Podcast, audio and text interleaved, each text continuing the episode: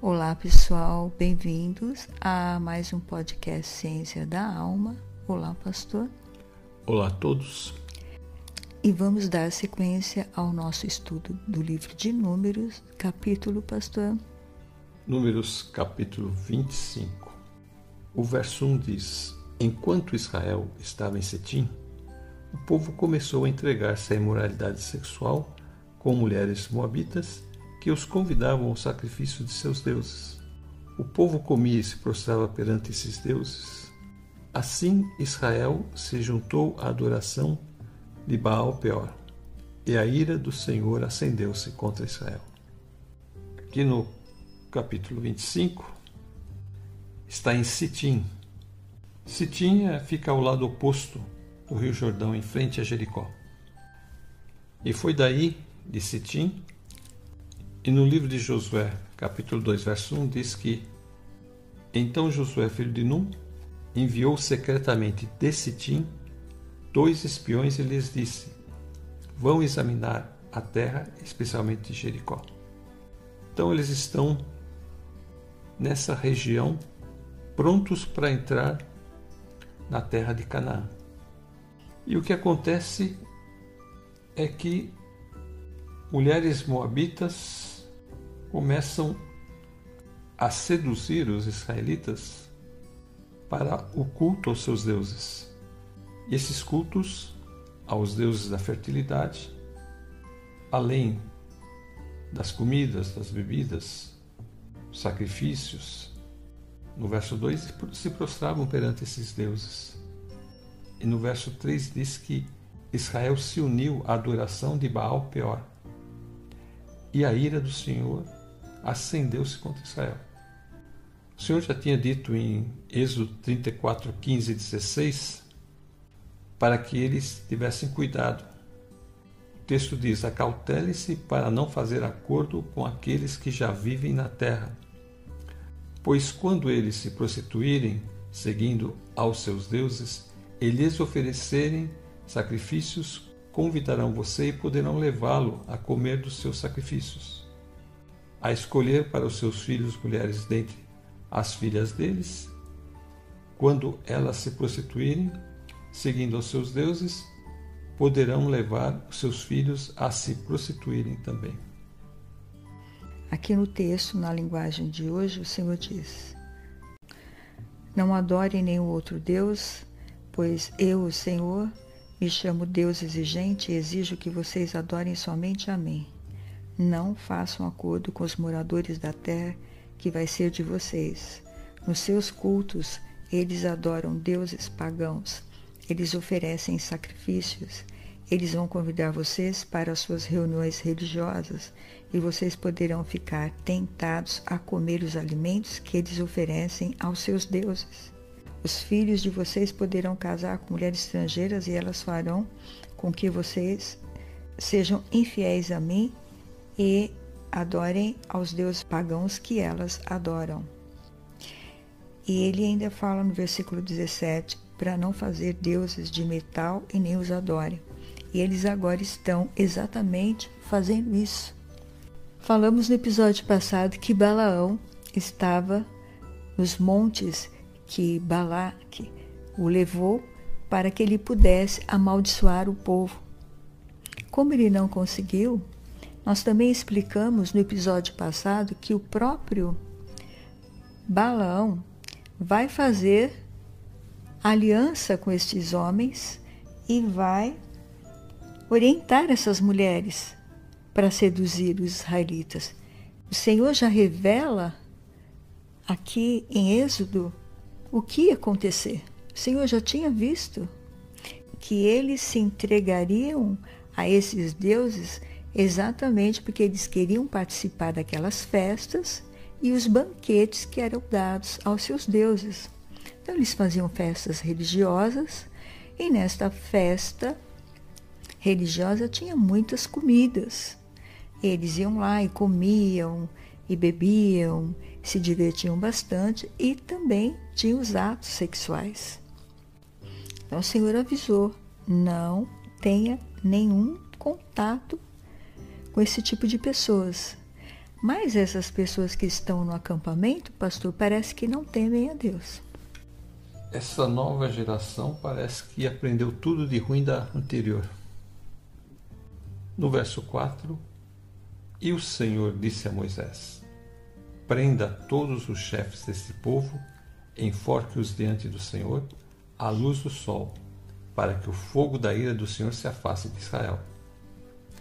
Então Moisés disse aos juízes de Israel: Cada um de vocês terá de matar aqueles que dentre os seus homens se juntaram à adoração de Baal Peor.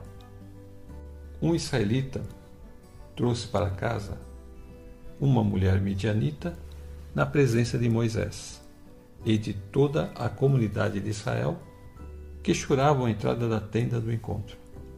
Aqui na minha versão, ele diz assim: E disse a Moisés: Reúna os chefes do povo de Israel e os enfoque diante de mim em plena luz do dia. Assim a minha ira contra o povo de Israel acabará. Moisés disse aos chefes: Cada um de vocês mate os homens da sua tribo que foram adorar o Deus Baal Peor. Moisés e todo o povo estavam chorando em frente da tenda do Senhor. Estão todos ali chorando por causa da atitude desses homens. E aí então acontece esse outro fato. Então um dos israelitas levou uma mulher medianita para dentro da sua barraca, na presença de Moisés e de toda a gente. Então, essa pessoa, totalmente possuída pelo maligno, porque ela estava contaminada já com seus desejos, ali no, no coração dela só havia uma coisa: eu quero isso e vou fazer isso, ninguém vai me pedir. Só que ao fazer isso, ela traz desgraça para o acampamento, porque a ira de Deus se acende e começa a morrer um monte de gente. Moisés está chorando com o povo, porque já tinha umas pessoas morridas ali, enforcadas na frente de Moisés. Então, o que eu, que eu vejo aqui, o caos está instalado. Os líderes foram enforcados. Há uma ordem para que todo homem que se deitou com mulheres moabitas sejam mortos. Uma praga está matando pessoas. Moisés está chorando com o povo. O povo chorando ali. Aí vem esse rapaz com uma mulher midianita, passa por eles, afrontando a todos. Então aí. Falta de respeito. Afrontando a Deus, a Moisés. E todo o povo. E todo o povo israelita. Esse fato foi a gota d'água. Foi a gota d'água. Quando o pessoal viu que o rapaz passou com a Midianita e foi para a tenda dele, na frente de todo mundo, quer dizer, não virou terra de ninguém, não há mais lei, não há mais nada, não havia limite para aquela pessoa. Então, no verso 7, quando Finéias, filho de Eleazar, neto do sacerdote Arão, viu isso, apanhou uma lança Seguiu o israelita até o interior da tenda e atravessou os dois com a lança. Atravessou o corpo do israelita e o da mulher. Então cessou a praga contra os israelitas. Finéias é movido pela indignação de ver toda aquela situação. Aquilo mexeu com o interior dele. E a execução desse casal então detém a ira do Senhor e faz cessar a praga. Porque no verso 9 está dizendo: Mas os que morreram por causa da praga foram 24 mil. Então, imagina que morreram 24 mil pessoas pelo fato desses homens israelitas terem dado vazão à sua carne e ele agiu como um verdadeiro líder. Ele era um sacerdote, neto aqui de Arão, mas um sacerdote cheio do poder de Deus. Porque quando ele viu aquilo, ele tomou a dor, a dor de Deus no seu coração, de ver o seu povo ser levado dessa forma, e este rebelde entrar fazendo o que bem entende e todo mundo ficar quietinho e não fazer nada.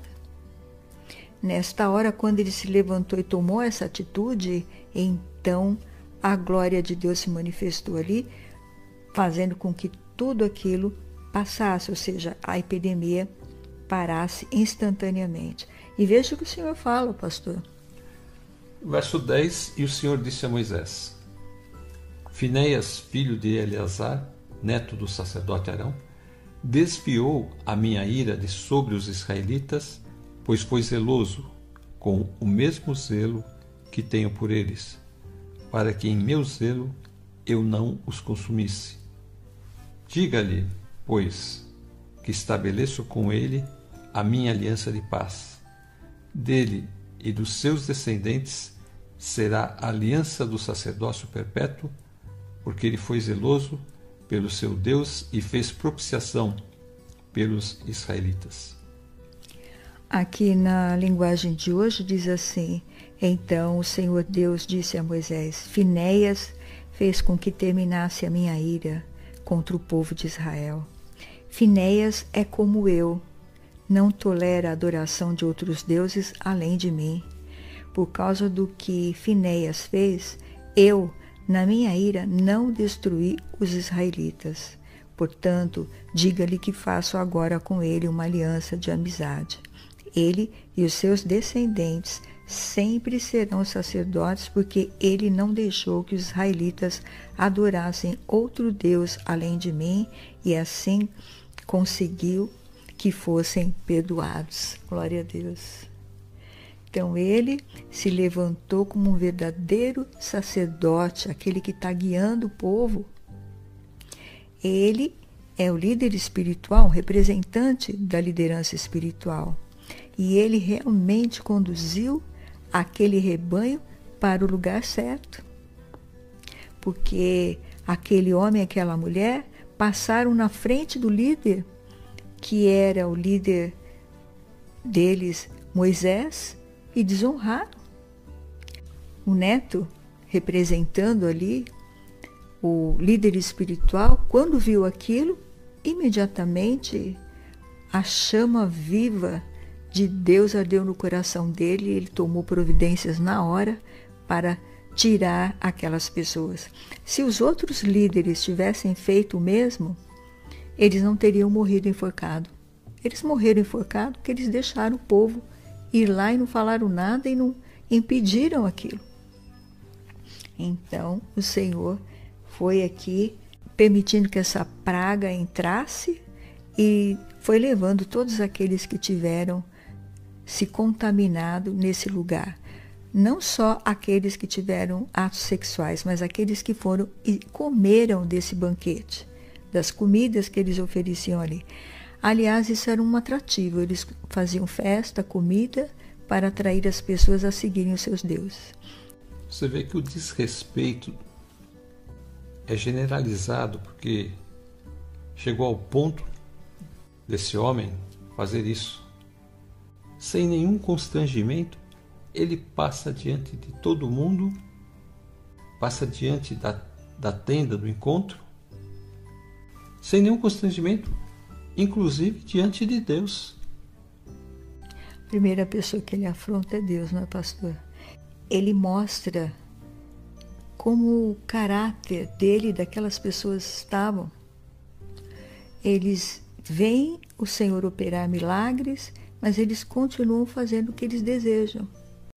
No verso 14, diz que o nome do israelita que foi morto com a midianita era Zinri, filho de Salu líder de uma família simeonita. E o nome da mulher midianita que morreu era Cosbe, filha de Sur, chefe de um clã midianita. Então você vê que essa pessoa não era uma pessoa qualquer, ele era um líder de família. Se um líder de família procedeu dessa maneira, você imagina aqueles que eram os liderados que fizeram. Por isso que o Senhor mandou que eles fossem mortos. Eles tinham que ser mortos naquele momento. É, é bem claro, a ira do Senhor se enche. Por quê? Porque estes líderes viram o povo ir para lá e não fizeram nada. Não foram capazes de agir.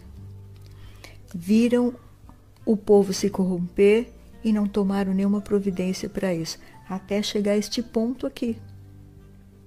Porque eles, mal eles acabaram de chegar ali, provavelmente eles já começaram ali, vamos espiar a terra, vamos ver as coisas que tem, as coisas que tem por aqui. Nós falamos um episódio de Diná. Lembra que Diná, quando eles chegam ali naquela cidade, Diná sai sozinha, sem que os pais soubessem, e vai visitar a cidade, foi conhecer. E o que aconteceu com ela? Não é? Ela foi capturada por um dos moradores ali da cidade e aconteceu algo terrível na vida dela. Então depois vocês podem ouvir o episódio de Diná para entender melhor. Aqui está acontecendo a mesma coisa. Eles não temem a Deus e vão passear ali na cidade que o Senhor falou: não tenham contato com aquelas pessoas, não vão nas suas festas, não comam nada do que eles estão oferecendo, porque aquilo tudo é consagrado aos deuses deles. E eles vão fazer vocês pecarem se vocês forem lá. A mesma coisa aconteceu com Dalila. Dalila foi paga para ir lá descobrir o segredo de Sansão. E Sansão caiu porque andou com Dalila. Se ele tivesse ouvido o pai e a mãe dele, olha, não tem mulheres aqui para você, por que, que você tem que ir lá? Não, eu gosto dessa, eu quero essa, eu quero essas mulheres. Ele ficava andando por ali. E foi a ruína dele. Nós ainda não falamos a história de Sansão, mas nós vamos contar. E nesse momento aqui que nós estamos vendo, é estas pessoas que não têm limite, não tem limite, pastor. Elas acham que não vai acontecer nada, posso fazer o que quiser, não vai acontecer nada. E elas estão ali para quebrar os limites, para ir além do que elas podem ir. Então, elas são barradas dessa forma aqui. E era um momento em que eles estão se preparando para entrar na terra de Canaã. E teve que passar mais uma crise com esse povo. Moisés está nos últimos momentos com eles, com o povo ali. Ele vai subir ao monte e vai morrer. Era o momento do povo estar se concentrando para a batalha, para entrar na terra. Ao invés disso, eles vão para a farra. É porque eles chegaram ali e viram aquelas mulheres bonitas, ficaram deslumbrados. Então, Satanás pegou eles pelos seus olhos. E é onde que ele entrou. Todos esses reis estavam com medo de Israel. Então, provavelmente, os que tinham filhas já foram instruídos. E nós sabemos que pelo Apocalipse 2,14, o próprio Senhor Jesus, quando ele está falando da igreja de Pérgamo, que tinha algumas pessoas ali na igreja de Pérgamo que têm o comportamento desta pessoa, dessas pessoas que estão aqui. No capítulo 2, versículo 14 de Apocalipse, pastor, como está na sua versão? Apocalipse 2,14 No entanto, tenho contra você algumas coisas. Você tem aí pessoas que se apegam aos ensinos de Balaão, que ensinou Balaque a armar ciladas contra os israelitas, induzindo-os a comer alimentos sacrificados a ídolos e a praticar imoralidade sexual. Então veja que o Senhor revelou em Êxodo, como o pastor leu, que não era para eles fazerem isso ter nenhum contato com essas mulheres, não comer nada dali. O Senhor revelou. E aqui o próprio Jesus está falando, quando ele está fazendo uma comparação à igreja de Pérgamo, que está acontecendo lá, ele vai então mostrar para nós o que aconteceu. Ele revela aqui algo que a gente não sabia. Então ele fala nessa versão da linguagem de hoje, no 2,14, mas tenho algumas coisas contra vocês.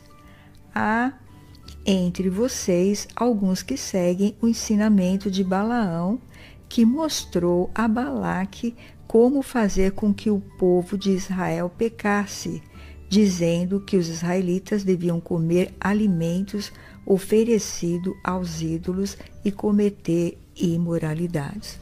Então, o próprio Balão foi usado pelo demônio para falar como que ele deveria atrair o povo de Israel.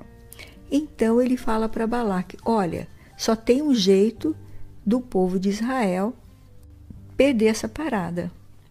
É eles traírem o seu Deus. Então vamos dar as nossas mulheres aqui para que elas seduzam eles e levem eles a comer do banquete de Baal e depois terem relacionamento com elas. Então veja que não há nenhum temor, eles vão, fazem tudo isso e aqui o Espírito de Deus nos revela como eles não ouvem, não há entendimento, né, pastor? Também não vai ter compreensão e eles vão ficar cegos. Cegos. Completamente cegos. A estratégia, no primeiro momento, foi chamar Balaão para amaldiçoar o povo. Não deu certo. Então agora eles estão utilizando uma segunda estratégia que atraiu os israelitas para o culto deles e para a sedução. Eles assim então pecariam contra, contra o Senhor. E você vê o que acontece, que realmente há um desequilíbrio. A ira do Senhor vem contra eles. Mas também a gente vai perceber que havia esses indivíduos que não tinham limites. Mas o Senhor ele tem que colocar os limites. O Senhor coloca os limites para que esse povo possa continuar firme nesse pacto que ele fez com Abraão.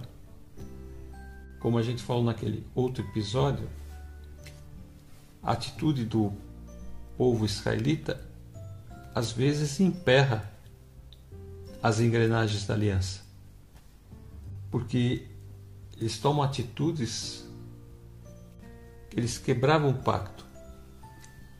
E essa quebra do pacto, essa falta de fé, fez com que eles ficassem 40 anos no deserto. E agora também, nesse momento que é um momento importante, que eles já estão ali a fronteira de Canaã, eles deveriam estar se preparando para entrar ali, eles teriam que guerrear. Eles não estão concentrados para entrar na terra e conquistar a terra. Então aqui agora tem que haver um conserto. E Deus então traz o conserto através de Finéias. Tudo aquilo que estava acontecendo, aquele caos que estava no acampamento, parou. No momento em que Finéas toma essa atitude, a praga para, então eles podem começar a consertar as coisas.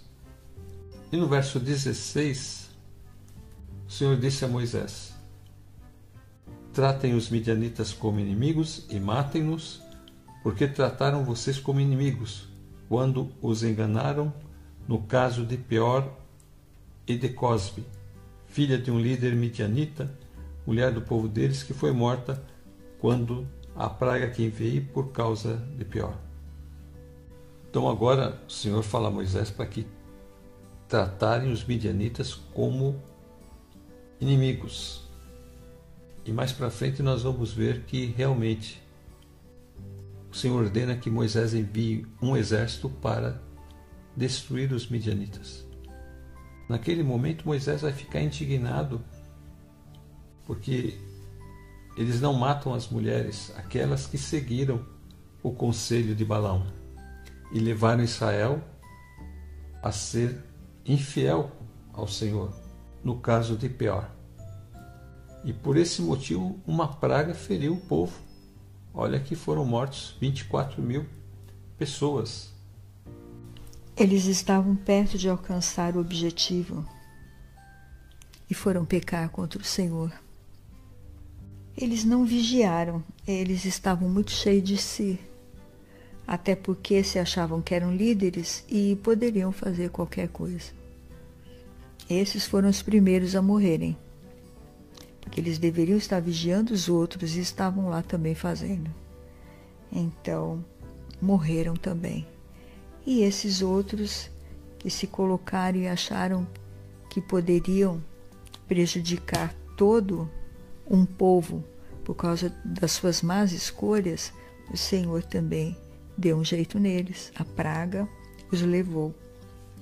Enquanto eles estavam lá, né, na sua rotina diária, mal eles sabiam que tinha alguém querendo prejudicá-los, que é este povo com quem eles vão lá comer e vão adorar o Deus deles. Este povo estava pagando para Balaão amaldiçoá-los. E o Senhor estava defendendo eles lá em cima, nos montes de Baal. Onde que eles levavam tinha um Baal. O Senhor lá fez com que Balaão abençoasse o povo e não maldissesse. E aqui eles mesmos se dão a maldição. Ao invés de seguirem o Senhor e receberem a sua bênção, eles seguiram o ensinamento que o Senhor falou: não faça. E vendo aqui no Novo Testamento, no Evangelho de Lucas, capítulo 11, versos 33 a 36, diz: Ninguém acende uma candeia e a coloca em lugar onde fica escondida ou debaixo de uma vasilha. Ao contrário, coloca no lugar apropriado para que os que entram possam ver a luz. Os olhos são a candeia do corpo. Quando os seus olhos forem bons, igualmente todo o seu corpo estará cheio de luz. Mas, quando forem maus, igualmente o seu corpo estará cheio de trevas. Portanto, cuidado para que a luz que está em seu interior não sejam trevas.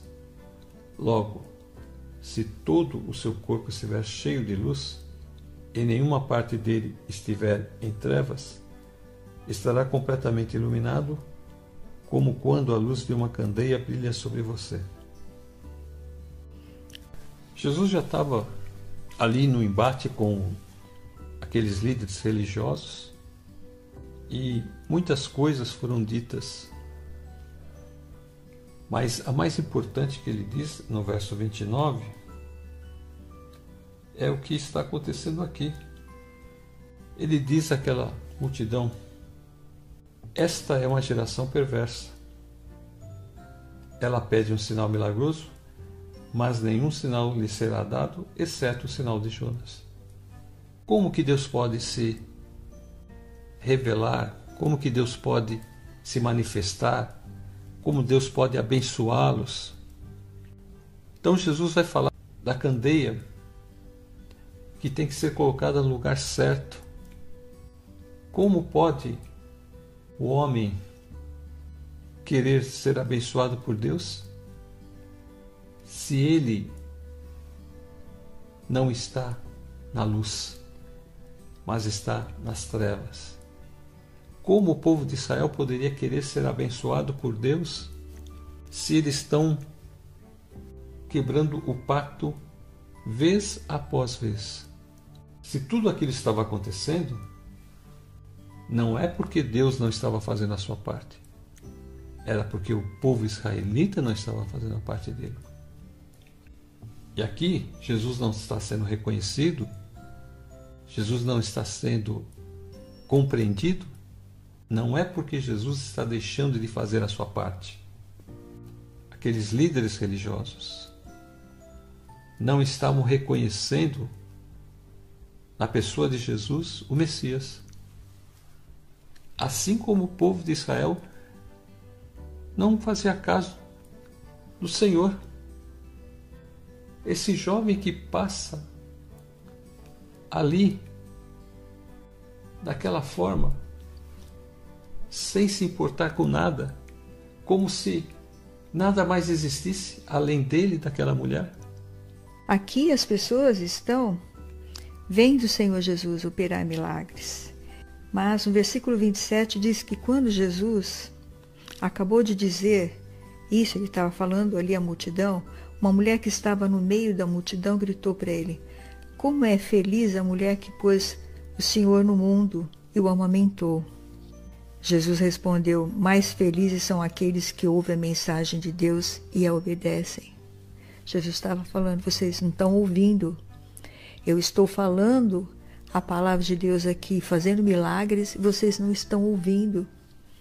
Então Jesus falou: quando a multidão se ajuntou em volta de Jesus, ele começou a falar e disse o seguinte: Como as pessoas de hoje são más, pede um milagre como sinal de aprovação de Deus, mas nenhum sinal lhe será dado a não ser o milagre de Jonas.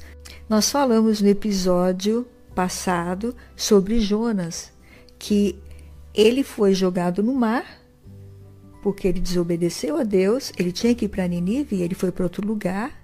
Ele foi jogado no mar, a baleia o recolheu, ele ficou ali três dias dentro do ventre dela, orando, se arrependendo. E quando Deus viu que ele se arrependeu, deu ordem e o grande peixe o jogou na praia.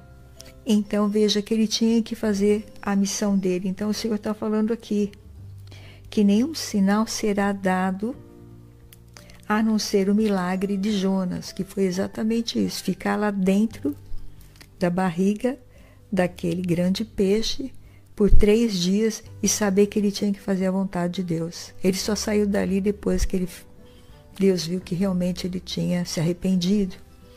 Então o Senhor falou: assim como o profeta Jonas foi um sinal para os moradores da cidade de Ninive, assim também o filho do homem será um sinal para a gente de hoje. Por quê? Porque o povo de Ninive, quando ouviu a mensagem que Jonas tinha para pregar, se arrependeu. E ele está dizendo assim: assim também o filho do homem, que é Jesus, será um sinal para a gente de hoje. Que sinal?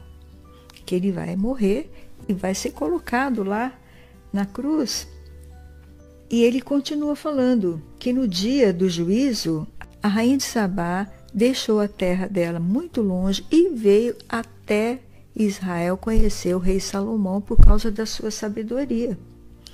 Também para ouvir os sábios ensinamentos de Salomão, diz aqui.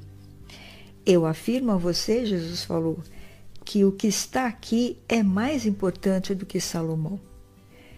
Então, a mensagem que Jesus tinha para falar era mais importante que a mensagem que Jonas tinha para levar a Nínive.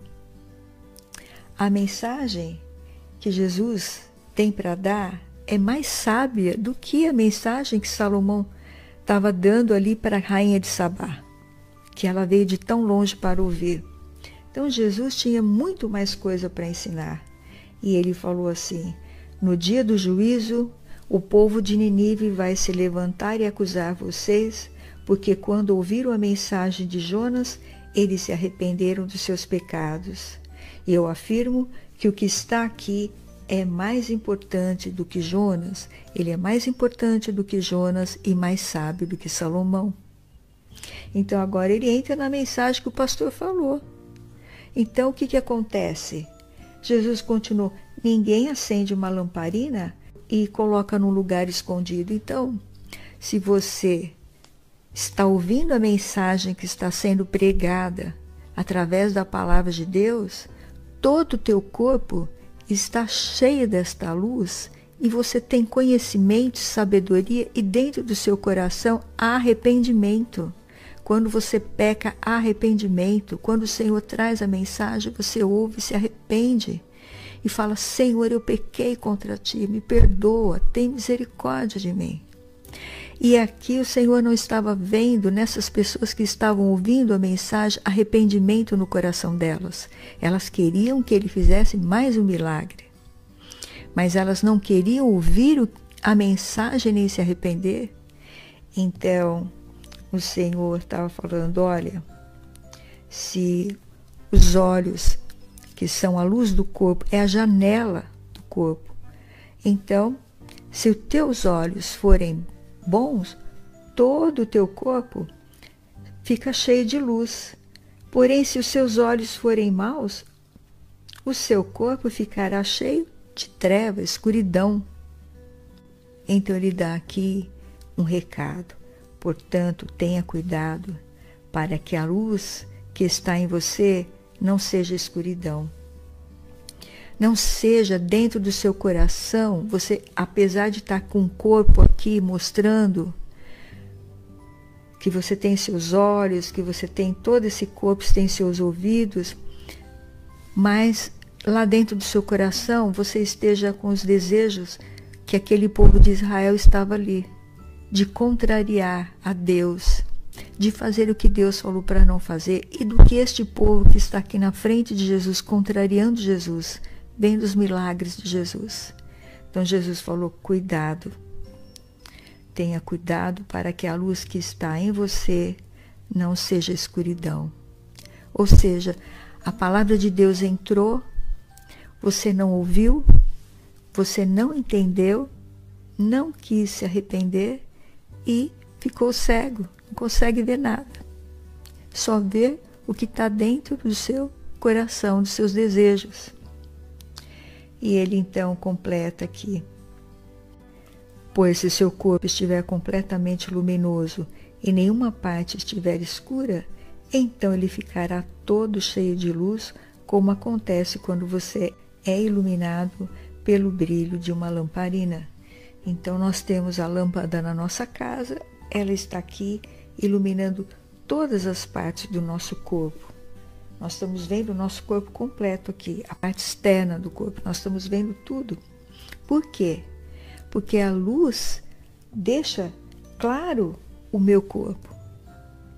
Então, se você tiver a luz de Deus, você tiver o entendimento de Deus e a sabedoria de Deus, porque o seu coração é dele e você está disposto a obedecer o que ele te ensina, então todo o seu corpo andará seguro nesta luz e ela te guiará até o final da jornada. Assim como o Senhor vai guiando, vai guiando este povo à terra e vai mostrando que no meio do caminho Muitos vão perecer, né, pastor? Muitos vão perecendo, vão ficando, mas sempre há o remanescente fiel. Então, o Senhor chama a nossa atenção, pastor, para que nós tenhamos nosso coração a sabedoria de Deus e estejamos sempre prontos a ouvir o que Ele fala e nos arrependermos de todo o nosso coração quando nós magoamos nosso Deus e deixar o pecado que entristece o nosso Deus deixar de fazer aquilo que entristece a Deus, que foi exatamente o que essas pessoas não quiseram deixar de fazer. Elas quiseram continuar pecando e morreram. Estavam do lado de cada terra e morreram antes de chegar ali. Essas pessoas foram as que tiveram mais próximas de atingir o objetivo e por rebeldia não conseguiram. Isaías 9:2 e Mateus 4,16 dizem: O povo que andava nas trevas viu uma grande luz. Esse contraste que existe entre luz e trevas, quando a revelação de Deus vem, então a luz de Deus é entre nós. O Evangelho entre nós, a revelação de Deus entre nós, e nós então podemos entender o que Deus está fazendo, o plano de Deus para a vida da humanidade. Israel não tinha noção ainda do que Deus estava fazendo, porque muitos ainda não tinham entendido a grandiosidade de fazer com que eles vivessem na terra que hoje é a terra de Israel. Mas o mais importante é que o homem não está compreendendo o benefício que Jesus nos traz, a barreira que Jesus teve que romper para que nós pudéssemos então sermos novamente filhos de Deus. Como diz a palavra, nos tornarmos filhos de Deus. Mas, pastor, todos nós não somos filhos de Deus? Porque depois da queda, todos nós nos tornamos pecadores. E o pecado nos leva longe de Deus. E o que Jesus tem que fazer é trazer essa filiação de volta. Então, essa revelação, essa luz que vem de Deus, ela tem que entrar em nós, nos nossos corações, para que nós possamos entender. Israel não entendia, muitas vezes, faltava a eles a busca a Deus para entender o que Deus queria, aonde Deus queria levá-los. E assim também o homem natural, ele não sabe, não conhece as coisas de Deus. Mas quando Jesus entra em nossa vida, então a revelação vem e tudo muda. Começa uma nova vida. Amém? Amém. Vamos encerrar? Amém. É uma hora? Ó Deus Todo-Poderoso, nós te agradecemos pelos teus ensinamentos, ó Pai. Ó Deus, tem misericórdia de nós, perdoa os nossos pecados, Pai. Nós precisamos tanto do Senhor para nos orientar, nos aconselhar, nos corrigir. Senhor, se o Senhor não estiver conosco, para onde nós iremos, como disse o apóstolo Pedro? Nós não temos para onde ir, Pai. Somente o Senhor pode cuidar de nós e nos proteger. Por isso nós corremos para os teus braços e te pedimos perdoa-nos. Tem misericórdia que nós possamos aprender com os livros que nós estamos estudando do Antigo Testamento, com o Pentateuco, como o Senhor quer ser amado, respeitado, que nós possamos te amar e te respeitar e temer o teu santo nome e glorificar o teu santo nome. Te pedimos também salve e liberta as vidas que estão aflitas, presas, ainda na escuridão, Pai, que elas possam se encontrar contigo, Jesus, e receber esta luz e permanecer em Ti para que esta luz possa permanecer dentro delas. Porque este é o segredo, Jesus, aquele que está contigo e permanece em Ti, te obedece, tem esta luz eternamente. Esta luz começa aqui e nunca mais termina, Senhor. Ela não dissipa, ela é eterna. Porque a chama que o Senhor nos dá não pode se apagar.